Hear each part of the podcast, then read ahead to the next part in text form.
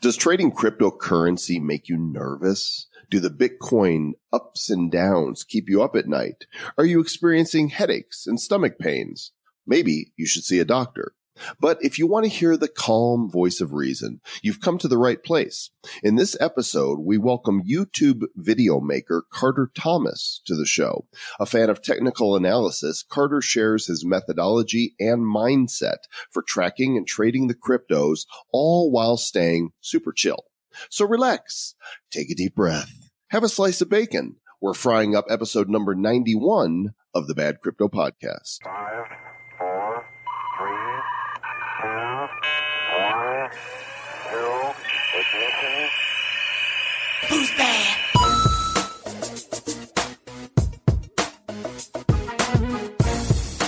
The pause that refreshes, Mr. Travis Wright. Are you in a Zen place?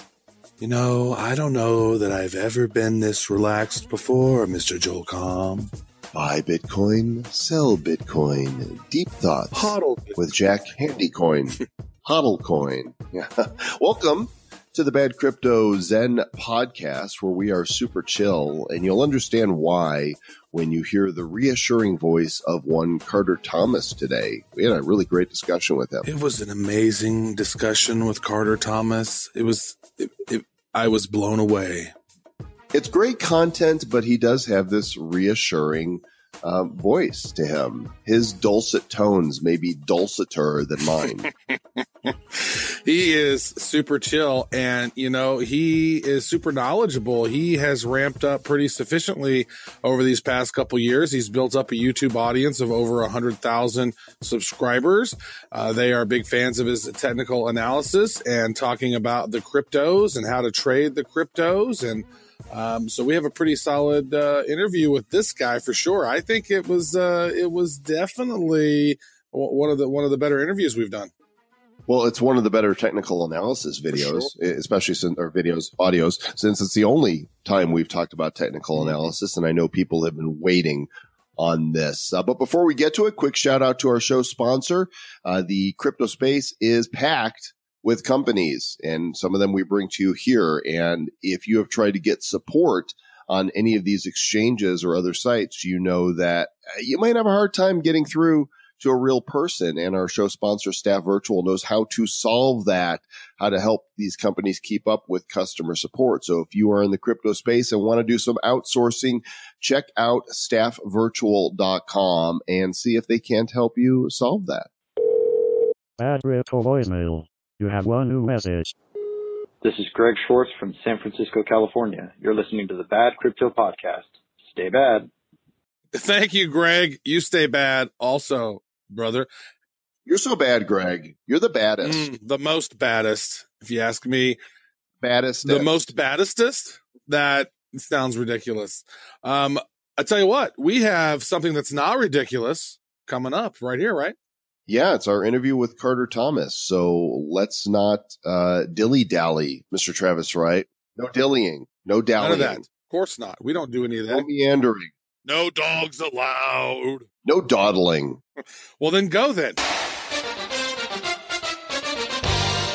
There's lots of great content out there on cryptos, but there's also a lot of crapto, Travis, right? There's a lot of there's a lot of crypto content, a lot of crypto currencies for Yeah. sure. Yeah. And, uh, you know, most of the podcasts that are out there are really good. But if you want to find a cesspool, um, then you can go to YouTube and find all kinds of people making recommendations. They don't know what they're talking about. They're, they're still, even though it's over, they're still shilling BitConnect, but there's some gems in there as well.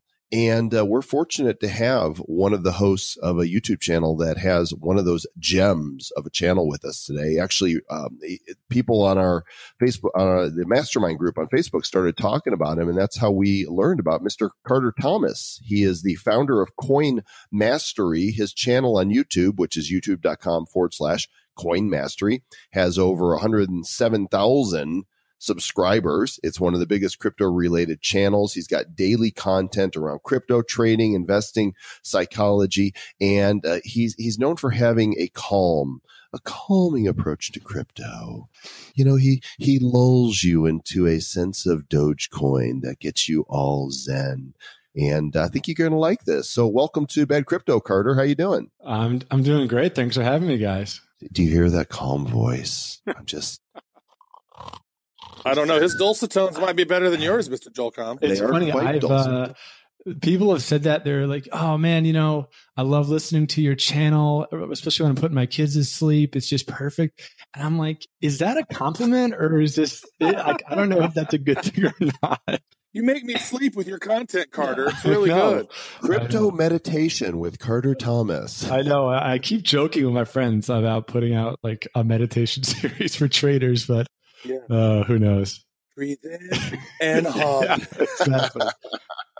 Well, we're gl- we're glad you're here. Tell us uh, how you went down this crypto rabbit hole. When when did that happen, and uh, how did it happen? Sure. I got I bought my first crypto right right around when Coinbase kicked off. And before that I had been I'd seen it uh you know the whole Mount Gox thing. I've been following it to a certain extent but I'd never really got into it. Uh, and so Coinbase really kicked it off. So t- you know early 2013 was when I first started getting in and for a long time it was just a hobby where you know I'd buy some and I would just keep up with what was going on and but I never really considered myself a trader or even a crypto investor. And in 2016, uh, I started hearing about this new thing, Ethereum, and I, I started getting really interested in it. And I was working on a few other companies uh, as an entrepreneur. I have a couple other businesses, and I was just kind of looking for something new. And uh, you know, in the fall of 2016, I just decided that hey, Ethereum looks this looks really interesting. I'm I'm just going to start buying this up. I'm really just going to dive headfirst into it. Fast forward to 2017, I I was you know more invested at this point, and the prices started increasing. And at that point, I wanted to learn more about it, but I you know there's only so much I can read about the technical. Uh, the community around crypto is still relatively small, and I'm really fascinated with macro and how like the social movement of of, crypto, of cryptocurrency and what Bitcoin and Ethereum could represent, what it could do as a social tool. But no one was talking about that. And so I, you know, I just decided that, hey, if no one's talking about it, maybe I should just like document my journey trying to figure this out, trying to, uh, you know, just make sense of what's going on. And uh, that's how it all started, or at least the content side of it. And through that process, I learned about trading and I've met a lot of really incredible people and uh, learned so much. And it, it's also just been a, a terrific experience on all fronts. You know, that, that, that brings a really interesting point because I think that's kind of how, you know, Joel and I, when we started doing our show, we're like, you know what, let's, let's sort of map out our journey into this whole crypto thing because we're having lots of conversations about it. It's really fun and interesting. Once, once you get bit by the crypto bug, right? You're going like, wow. And then you start thinking about it. It seems like all the time, you bit right? the arse, Mister Travis. Right? It did, and and there was no there's no bug spray for this kind of bug. Um, so I, I'm I'm curious, you know. So let's talk a little bit about some of the social good stuff that you think crypto and you know Bitcoin and Ethereum can do, because I think that we're a lot of folks in the crypto space seem to really be about wanting to make the world a little bit of a better place, right? We we realized that with that whole 2008 2009 crash that there's a whole lot of greedy people who are in charge of our financial system. Let's make the world a better place and let's maybe get your opinion on on how do you think crypto can uh, can impact the world? Sure, I think that it's it's a huge demographic tool, and I, I don't think it's any coincidence that it, it started right around uh, when the financial crisis happened. And I, I think that there's, I think the transparency is just a, a trend that technology has really uncovered, uh, no pun intended, over the last 20 or 30 years. And I don't see that changing. And I think that when you look at our, our economy and specifically when you look at things like inequality, which I would consider inequality to be one of the biggest economic and financial threats to the global economy, just the way that money is dispersed among people, a lot of that can be linked to uh, transparency and the, the markets and the, the amount of money that is locked up because of a lack of transparency. That's always just on a personal level, it's always bothered me. But as a, as an like a, I guess a pseudo economist, uh, it just isn't very efficient. It just seems like in like a system that's not really working to help as many people as it possibly can. And so the more that we can we can work towards something like that, I believe that it it'll really help uh, facilitate a more even playing field for new uh, you know, potentially new political systems to emerge, new ideologies to emerge, but just new ways of thinking, new ways of transacting. And that just gets me really excited. It's, I think it's just a, a long time coming and something that, that the world's ready for. Can I get an amen, Mr. Amen. Can I get an hallelujah? Hallelujah. Hallelujah. Of course, one of the you know the problems there is the powers that be, and they are powerful. The governments of the world and the financial institutions, you know, uh, are very resistant in many respects to this kind of change. And you know, are are you fearful, Carter, that even in the free world that they're going to squash crypto before it really has a chance to uh, to blossom as you know the the dream uh, intends for it to, or do you think it's going to persist in spite of it? I think that I think that we you know we live in a in a world that is driven by p- power, money. I mean, you you go down the list, of whatever it's called. It sounds like a movie trailer. In a world that's driven by power and money. That's right, featuring Steven Seagal. It's I think it's like one of those things where it's it's almost it's not even cavalier. It's just kind of irresponsible to think that it's it's just going to bypass everybody who's in the establishment already. And I think that that's why one of the best things that crypto can do in the short term is to provide profitable solutions for some of the peop- businesses and the people in power to make their companies even more efficient. Now that may result in you know restructuring or whatever else it may be, but it, it gets blockchain, it gets distributed ledgers into the system, and I think that's the first big piece. And once it starts to get in, that's when you start to see that the transparency come through, because I don't think necessarily that the whole it's like certain people are going to you know lose all their money, lose all their jobs, and then the money's going to shift over to people who bought Bitcoin in 2011. I, I don't see that happening by any means, but I do see that you know the the cracks start to be exposed. The ability to move money and not be able to uh, prove where it came from, that sort of thing is going to start to go away, which is kind of counterintuitive to the narrative around crypto. So I actually think that uh, it's going to be more of like a, a morphing of the of the current system as opposed to a destruction of the current system. Uh, you know, I, that's really what it comes down to is how do we work with the existing system, show them a better solution, and then let the let the technology do the work, um, as opposed to trying to fight people. I think that it's more of a uh, yeah, like a, a, replacement, an improvement upon what it, what already is. Mm-hmm. And if we can start collaborating and working together, a little cooperation, you know what? Maybe we can make the world a better place together. So that's that's great. You know, I, I want to ask you this. So you've, you know, you you mentioned that you know you really started getting involved when Ethereum started rolling out. So you've been in the game now, you know, going on three years plus probably. This past dip that we had going after, you know, like that, that the January, right, you know, right near the end of December and January, beginning of January just took off. And here we are. Everybody was like, woohoo. And then all of a sudden, you know, Bitcoin goes from 20 grand down to six grand. And, you know, you know, for somebody who's calm, cool, and collected like you, you know, how do you how do you view these uh, these dips when they come like this? Yeah, I think that the first thing that I think is really important for most people, or for everyone, myself included, to constantly remember is that nobody has any idea what a, a real price of any crypto is. You know, all the, all these valuations are really can be defined in any which way. In other They're words, the same price, Carter. Moon. it's all no, it's just, just Lambo. That's at the end of the at the end of the tunnel. Uh, and I think that I I kind of have the assumption that pretty much everything is inherently overpriced. I don't know if that's true or not, but that's the assumption I go in with. And so when you when you remove that idea that Bitcoin, for example, is worth nineteen thousand dollars, and instead you look at it and say, look, this is all overpriced. What can I look at? What do I know is true? Well, fundamentals of of you know manias, fundamentals of chart structures, those are all true, and those are all very pertinent to what we're looking at.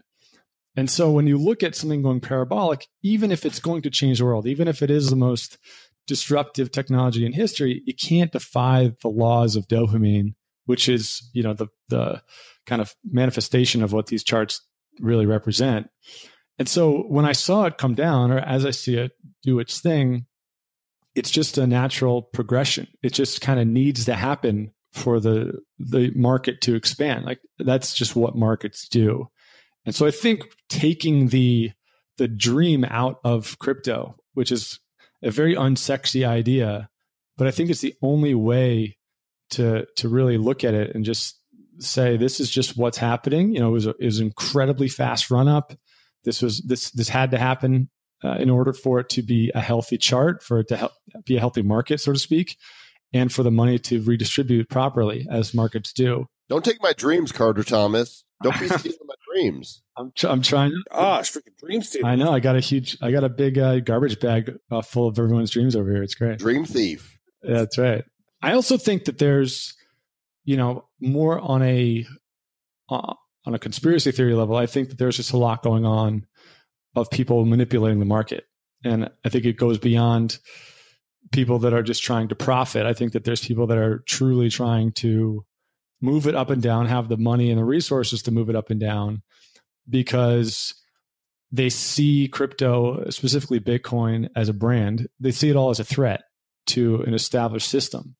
And I, I think that as that price went out of control and as it was fueled up, it really set the, you know, it set the uh, the conversation so that they could call it a bubble. It could be considered like this is so ridiculous, and they could put put some short pressure on the market in order to cre- you know get their hands around it to get control over what was going on because uh, if it kept going uh, beyond the chart side of it it would just be, it would just get out of control. It would just become a, a full blown mania and who knows when it could stop because there's no valuation you could put on it Now, you think that had something to do with the futures? Because it was interesting because it seemed to be going parabolic. And then all of a sudden, once futures came in and now Wall Street big money seems to be implementing and integrating into the system that the price, you know, the, the market got really wonky right after they started opening up uh, the, the future. So you think that was just sort of a coincidence or you think that's just sort of a,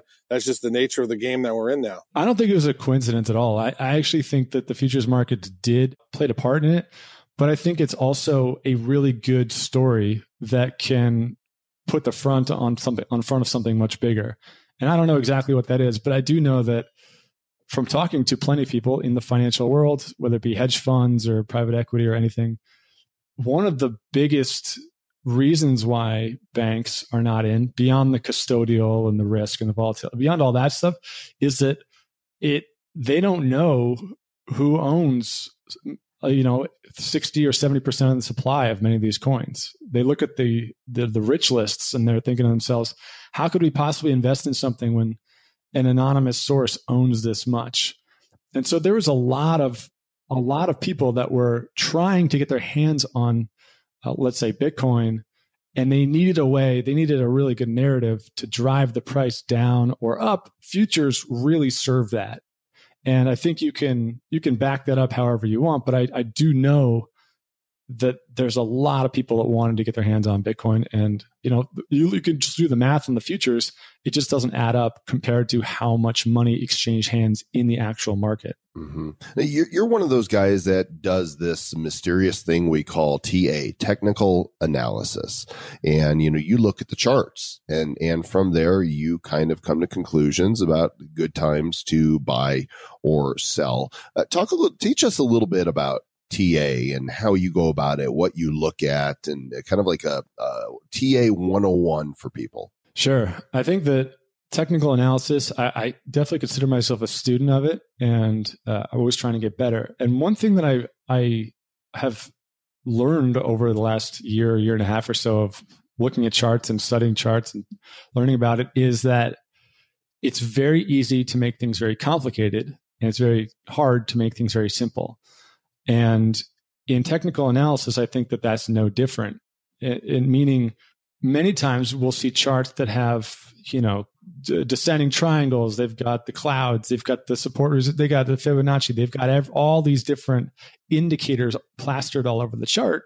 When in reality, it, it may just be one line that you need to know or one line that you need to look at. And so, one thing I try to do is focus on one or two really core principles. I, I look at retracements a lot and I look at previous support levels or previous resistance levels as they relate to to current price levels uh, in order to to see where things may change. And I find that that's, I mean, anytime I have traded the charts, just purely the charts, no fundamental or macro analysis, that's worked out really well. And if it doesn't fit into that box, then you know I, I go and look at a different chart and I find a chart that I can apply those simple rules to that is very obvious to me and then it, it makes a lot of sense.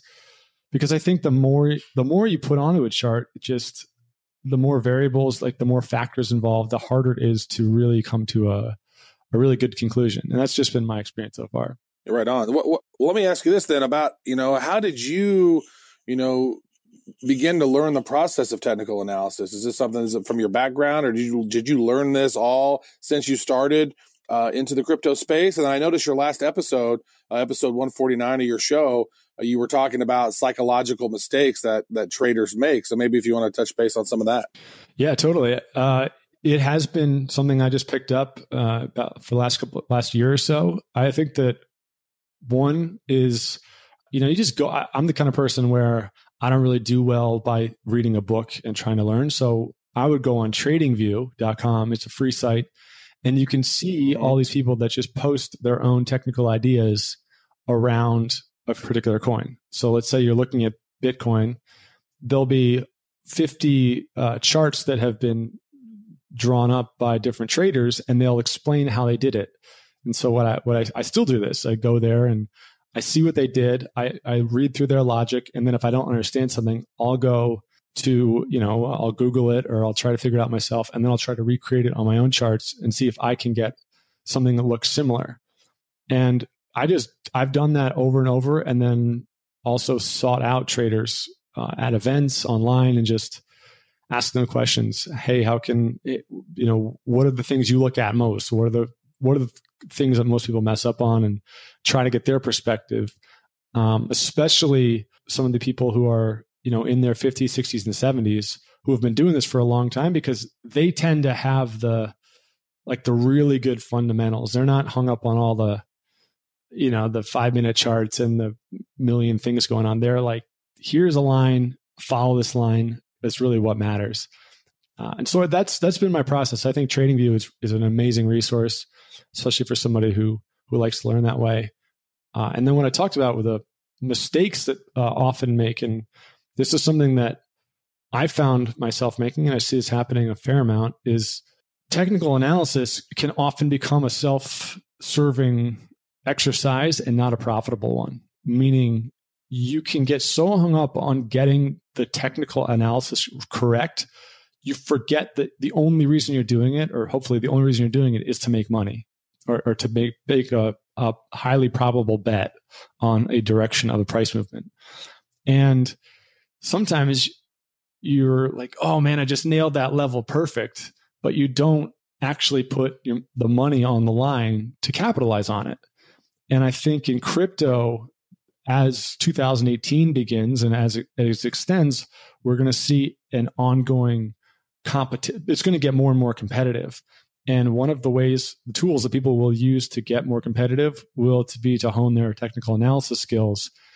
And I, I see this already happening is that people are, they just want to be right more than they want to actually like use it to make money. Like they're not putting all their money in the same way they would in 2017 when they read a report or somebody told them a tip, they would go like, "Oh yeah, great. I'm going to go you know, put my money on this or whatever." And I think that maintaining that same level of offense is really important as long as you have conviction, as long as you have the confidence that comes from, you know, doing your research and also from technical analysis. Well, let, us get down and dirty with it then for a moment, um, just so that this uh, it's going to be a little dated because most of what we're talking about here is evergreen. But we're actually recording this on the 21st of February, and this episode airs on the 27th. So things could change between now and then. But today we've seen a big drop in Bitcoin and the altcoins. Bitcoin, you know, everything was starting to recover.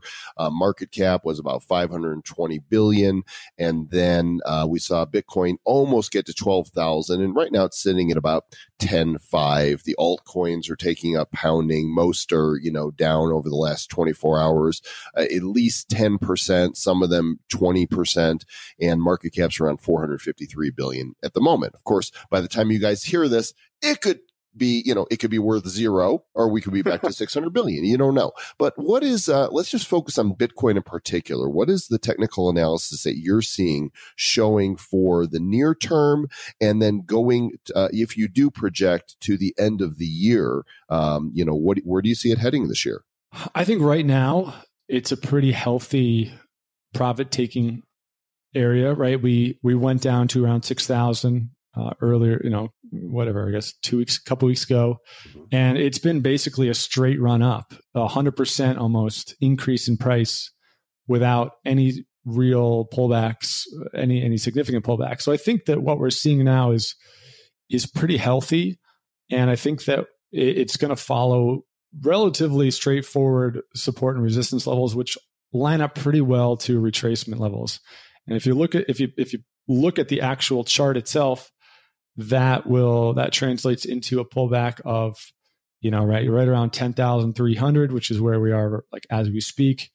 That then the next level will be down to let's say 94 9500 and then down to 8800 level. And then below that you're getting below the the 50% retracement level. And that's when it starts to get into you know kind of unknown. You got to you got to step back and look at the bigger picture type of territory because you're out of the a healthy pullback phase and into a a much bigger pullback phase. So the way I'm looking at this is I always try to set my bids at the lowest possible level uh, without having to stop myself out. Meaning, I try to go right around the 50% retracement and then put a relatively tight stop loss on it, but try not to get that uh, that stop loss kicked out because the price keeps dropping or, or bounces down too quickly uh, like it often does. So I think that that's what's that's what we're looking at, maybe down to right around 9,000, 8,800, or at least that's what I'm that's what I'm looking at because I think if it goes down much below that, uh, we, we're kind of in a, in a new a new area where we got to start doing some new some new analysis. Now, once that happens, uh, assuming it does, I mean, it could easily just bounce off of this. Could be a, a quick hiccup in the road, and we go from there. But once this all happens, once this profit is all taken, I think that we are in for some serious bull run. I think that obviously this all is barring no major extenuating circumstance, you know, some sort of huge regulatory issue or some major catastrophic event. Like we don't really know what would happen if the whole mar- whole you know stock market or equities market went way down. We don't know how that would affect crypto yet. We've never had that happen. So, barring none of that goes really bad, I think that we could see Bitcoin and Ethereum and Litecoin just take off, like really big takeoff as all these new institutions come in, as new OTC deals start to come in. Uh, just a lot of money start to flow in very, very quickly. Um, now that there's there's this kind of new established asset class that has some uh, it's been stress tested enough where it's you can't afford not to be in it. So you're talking all-time highs taking off? Is that what you're referring to? Yeah i think so. I think that i think that we could definitely see 40 50 60 thousand dollars for bitcoin by the end of the year or even sooner than that. Uh, i think you could see a thousand dollar litecoin pretty easily and two or three thousand dollar ethereum. And it's that and that's not even getting into the altcoins. I think that there's a lot more with altcoins. There's just so much money that wants to get into cryptocurrency, but is still so apprehensive about the, the dozens and dozens of reasons why they think it may, you know, it could potentially fall apart. And those are, you know, in, in many ways it's valid, but I think the the the domino is starting to fall where you can't afford not to be in it anymore. And that's the big that's the big deal where once that happens, then the price starts to go up, then it really starts to compound on itself. And this is still all a rounding error for most professional investors. I mean, that includes banks and private equity, it also includes family offices and individual investors. But once it starts to ramp, it's going to go, it's going to ramp big because it's it's just such a small, concentrated asset class uh, so far. Yeah, it's it's such an interesting space. I mean, one of the things that I've, you know, when, when, we're looking at all this, there's so many different coins, there's so many different opportunities in the space. Sometimes coins will, you know, certain coins will go up without any sort of rhyme or reason, and there's a lot of, you know, pumping and dumping that seems to be going on in the space. And I mean, you know, and then then we have coins like Tether. I mean, when's Tether going to the moon? It's been a dollar forever. I know, man. i have been margin trading that thing like crazy. Come on, when's that going to go Lambo Moon? I'm still waiting. Um, I'm actually curious. You know, what are some of the? I know that you know from from watching your show and paying attention. I know you've talked. Uh, you know, recently you talked about polymath, and you've talked about you talked recently talked about the Telegram ICO and some other stuff that's going on. But maybe what are some what are some some um, some altcoins that uh, that you think are interesting, and maybe some blockchain infrastructure platforms that that you find are, are, are most fascinating in your perspective. Yeah, and we'd really appreciate it if you'd pick the ones that we're already holding. yeah, that would be that would be really helpful. Yeah, that, that perfect. Uh, I think that I'm really fast. I'm really interested in. Uh, I, I'll, let me say this. I am much more concentrated than I was in 2017 in what I think is going to work out really well in 2018. And I think that my thesis now is less about uh, the kind of revolutionary spirit, and now it's more about profitability and, and solving real business cases. And I think that the coins I'm looking at are ones that solve problems that financial institutions currently have and know that they need to implement. Now, specifically, cross border payments, I think, is a huge deal. Any sort of settlement layer with that, I think, you know, the whole Swift bank, the, the way that Swift works is kind of integrated into that with Hyperledger and all that. Uh, that's the whole industry. And you look into coins that are doing stuff with this, right? Like you got um, Stellar Lumens is one of those coins. I think that companies like Chainlink and different sort of oracles are really interesting in that sense. I also think that coins like uh, Omise Go, OMG, is super interesting in that they have such good tech and such a good team, but they're also really under the radar and they're working in the financial world. Uh, that gets that looks really exciting to me.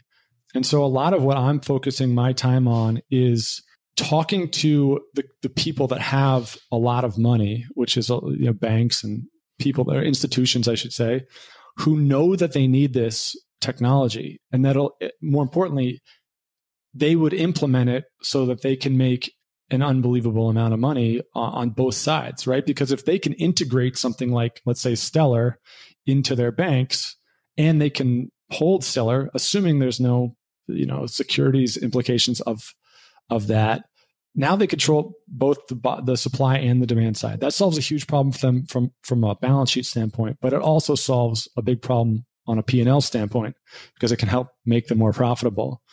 I think that is a very very important trend of going into the financial services and financial sector and incorporating blockchain in a way that makes companies more profitable as opposed to what 2017 was really all about is how we're going to build all these new blockchains and we're going to create this whole new world that never existed before. It's like the internet all over again.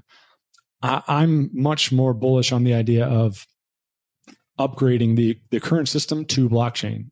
I think that that is a very, very uh, profitable endeavor. And then I think the other bucket is just protocols because when you get beyond protocols, it, it, you you start to compound your risk. And uh, you know, Jeremy Gardner had a really good talk. I was at a conference in San Francisco, and he talked about how utility tokens are really hard to invest in because if the protocol fails, then the utility token also fails, and so you're you're really double layering yourself on what the risk is. And when you talk to a lot of these guys, uh, many of the people who built the original Ethereum blockchains and some of the, you know, many on the Bitcoin blockchain, nobody knows what's going to win. If, I mean, it's not, it's not going to be one winner, but people are still like, the jury is still out on what's going to be the preeminent uh, building platform for for blockchain or whether it even is going to be blockchain we don't even know and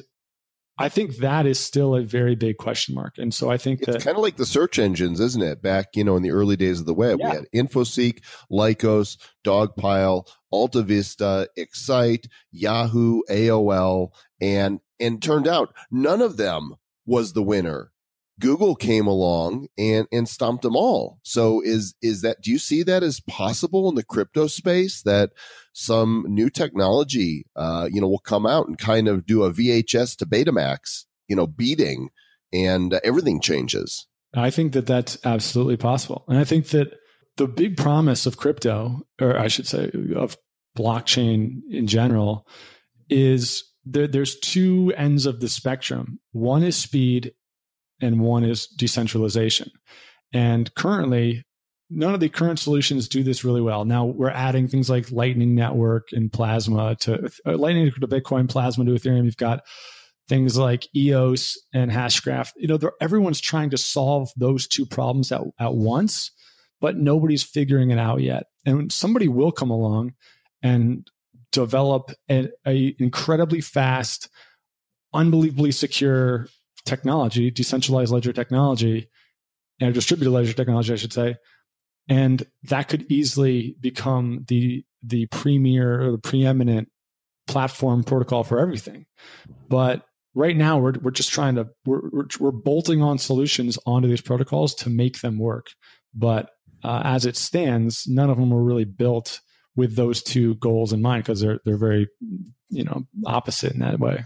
You, you really do have a chill, calming approach to this. And, you know, my, my approach to crypto is, eh, crypto go up, crypto go down. Uh, I'm in this for the long haul and, uh, I'm a blockchain believer. And so, uh, you know, I know how I handle this emotionally, but I see so many people just get bent out of shape when, you know, they get on this emotional, you know, roller coaster as it goes up and it's going to the moon and then it comes down and they start panicking. Oh, where's it? What's happening? What's wrong? Where's my money going? I just lost half my portfolio. What, what are some tips that you would give to people to, to detach emotionally and be able to handle this ride either as a trader or as a uh, hodler? Sure. I, I mean, I think it's, I think that is the biggest, the, it's the biggest piece of crypto of, of anything really that, that doesn't get enough attention in my opinion. And I think that there's a few ways to, to really answer that. I think the first and most tangible is position sizing. I think that many people are simply putting too much money into cryptocurrency. And I mean, I want, I want crypto to be worth, I want it to go to $100 trillion, trust me. And so I want people to be putting their money in. But if you are, have too much money that you cannot afford to lose riding on very risky, volatile assets, it's going, especially if, this, if you're new to investing, it's going to mess with your head. I don't care how strong or anything you are, it's going to to do that. So I think that's the first thing is be honest about how much what percentage you're you're actually putting in.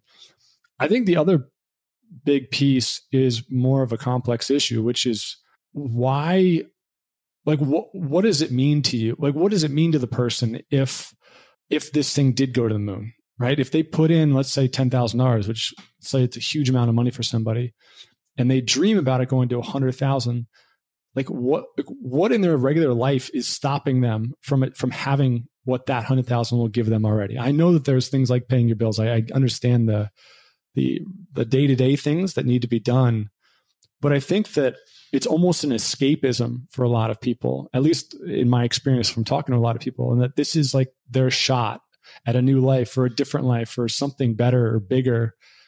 And I love that. I think that that's an amazing, it is an mm. opportunity, but I think that a lot of that stuff could be accomplished in life already. It's just harder to do without waking up and seeing something go up 40% and, you know, half your problems are solved. And, you know, Mhm. I, I I would never ever impart my own judgment on anybody. And I think that everybody can make their own decisions. But I do think that that's a tough conversation to have with yourself. And I think that Mm. many people, you know, they just they they haven't had that yet. And crypto really exposes everything. That's so true. As Eminem said, you only get one shot. Do not miss your chance to moon. so uh, That's it. because it's it's so true. Uh, you know what? So so I guess you know as we're wrapping this up here, we've had an amazing conversation. For one, I'm really really pleased that you would come on to the show and chat with us. What is uh, maybe what are some things, some final parting words that you might give to somebody who's just getting into crypto or they're just trying to learn about technical analysis? I know you I know you mentioned you know trader uh, TradingView that is a great resource. Is there any other you know resources or any other thoughts or final parting words of wisdom for our fine citizens of the Republic of Bad Cryptopia? Yeah, or a book that you would recommend. Yeah, I think that the first thing I would recommend for people to do is like ease yourself into the crypto market. Let's say you have a thousand dollars that you want that you have and you want to put into crypto. Spend invest a hundred dollars at a time and make sure that you put like a week between each time you uh, you put in that hundred dollars. And one, it's it's a dollar cost averaging is a great way to get started, but it's also a really good way to get used to these ups and downs. Because if you go in with a thousand dollars on day one, your first experience in crypto, if it's positive or negative, is going to have a huge impact on how you view the rest of your decisions for really for the rest of your investing career. And it, you don't want to underestimate that. So I think just ease into it, take time to learn and to just watch it all happen, be a little bit more conservative, and then the opportunities will come. There's Bitcoin always going down. to be Crypto sucks. I hate it's i mean i can't tell you man people that they just get involved and they go all in and within 48 hours something happens and it it like ruins their their psychology for months It's a Ponzi And it- scheme. yeah they're like like i'm done I'm- scam you guys. this is all Yeah. BS. Damn you, Joel and Travis. This is bad. uh, I think that um, so I think that's that's really good. I think a really good book, if anyone's interested in trading, is a book called Market Wizards, which was recommended to me by a few friends, and it's really it's a it's a host of interviews. Uh, I think it's twelve interviews where they interview the top twelve traders in the '80s. Uh, across all different markets, so there's commodities traders, equities traders, everything, you know, currency traders, and you learn a lot about trading styles and what people do and the mindset and also just how people make decisions and i think that that's a really good way because i think if you start with the psychology the price and the volume and that'll that all works itself out but the psychology it, it, that's the kind of thing that if you can start off on the right foot uh, you're really going to accelerate your progress Carter Thomas is his name. Coin Mastery is his game. The website for his YouTube channel, which you guys should go and subscribeify to right now, is youtube.com forward slash coin mastery. Anywhere else in the socials that you like people to connect with you, Carter? Yeah, uh, you can go on Twitter, Twitter uh, forward slash Carter Thomas on Twitter. And then, yeah, if you just go to coinmastery.com, you can always uh, join the newsletter list. And there's like on the sidebar, and I have like free email series, a couple of PDFs, stuff like that for people if they just want to dip their toe in. It's kind of good intro level content. Dipping your toe in the crypto. Thanks a lot, Carter. We appreciate it. It's great to be here, guys. I learned so much from Carter. He's a good guy. And guess what else, Travis? He has now joined the ranks of the Republic of Bad Cryptopia and is in the Bad Crypto Mastermind group. Oh my gosh, he is. Did we scare him away yet? No, he's he's there. And so if you guys want to say hi to him or ask him any questions, I know he's super busy. He makes uh, videos on his channel five days a week, I think, maybe even more. Uh, but so there's a lot of content on his YouTube channel. Make sure you guys go and subscribe to that at youtube.com forward slash coin Mhm. mastery. Especially if you want to learn about trading. Now, we're also going to have another interview uh, in a future episode uh, with another trader. Uh, Tone Vays has agreed to come on the show, and he, I, Tone Loc's coming on the show. yeah, Tone Loc's coming on the show. Yep. Is he going to make us some funky cold Medina? No funky crypto Medina.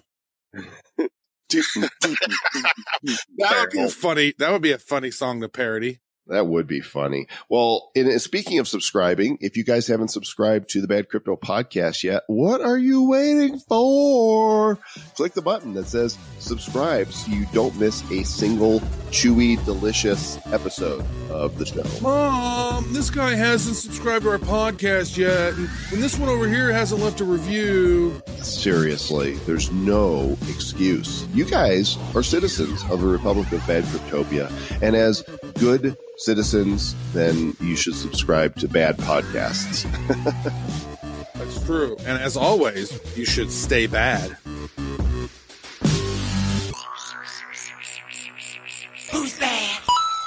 The Bad Crypto Podcast is a production of Bad Crypto LLC. The content of the show, the videos, and the website is provided for educational, informational, and entertainment purposes only. It's not intended to be and does not constitute financial, investment, or trading advice of any kind. You shouldn't make any decisions as to finances, investing, trading, or anything else based on this information without undertaking independent due diligence and consultation with a professional financial advisor. Please understand that the trading of bitcoins and alternative cryptocurrencies have potential risks involved. Anyone wishing to invest in any of the currencies or tokens mentioned on this podcast should first seek their own independent professional financial advisor.